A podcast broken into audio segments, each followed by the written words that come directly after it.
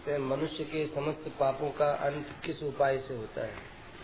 साख खास लगन जलन हो जाए। भगवान के बिना, साधन के बिना, सत्संग के बिना जलन जोरदार हो जाती है तो वह जलन में व्याकुलता में, अग्नि में बहुत जल्दी शुद्ध होता है अंतर्गण साधन से अंतर्गण शुद्ध हो रहा धीरे धीरे होता है। आग लग जाती है भीतर, असह्य हो जाती है। दिन में भूख नहीं लगती, रात में नींद नहीं आती। ऐसे असह्य जलन होने से पाप भस्म हो जाते हैं, बाधाएँ भस्म हो जाती है। ये विरह की आग ज़बरदस्त होती है। सच्ची लगन हो जाए। सच्चे रहस्य राम। सच्चाई होने से ही ऐसी व्याकुलता होती है। ऐसी व्याकुलता से भी ठीक हो जाता है। और नामधन है प्रार्थना है भक्तों की चरित्र है, इसे पढ़ने से अंतरण शुद्ध होता है। जो संत ईश्वर भक्त जीवन मुक्त पहले हो गए, उनकी कथाएँ गा सदा मन शुद्ध करने के लिए। तो संत महात्माओं की कथाएँ पढ़ने से, भगवान की लीला पढ़ने सुनने से हैं बाधाएँ नष्ट होती है अंतर्गत निर्मल होता है। बीमारी आ जाने से, बड़ी बीमारी आ जाती है तो उस बीमारी से भी अंतर्गण शुद्ध होता है। मन दुख आता है, दुख बड़े को शुद्ध कर देता है। का पापों के फल से वो आता है, वो फल भोगने से पाप नष्ट हो जाते हैं।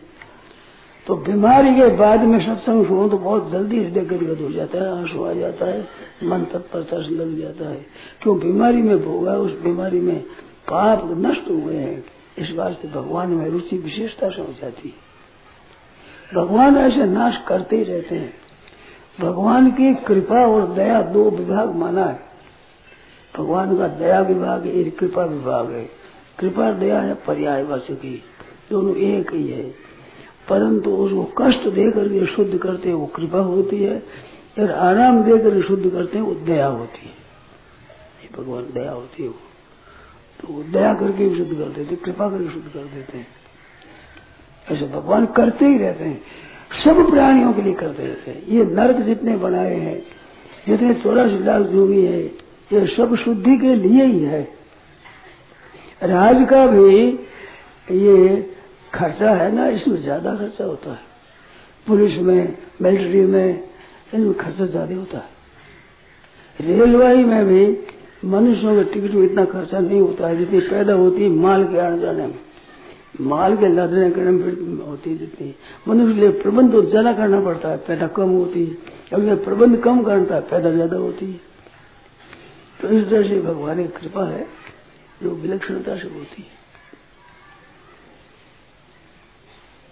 ये जितने नरक है, जितने दुख है, ये इस वास्ते बनाए अगर उन दुखों को भगवान का भेजा हुआ माने तो बहुत ज़्यादा शुद्ध होता है अंतर्गण नहीं तो दुख भोगने से पाप तो नष्ट होंगे ही। किसी तरह से भोग लो हमने समझा था कि ये भगवत संबंधी आनंद है, ये बहुत अच्छा विशेष आनंद है।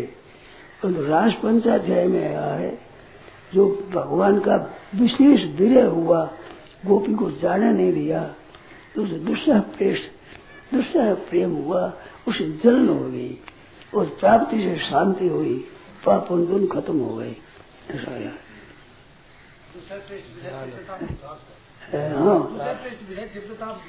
हाँ।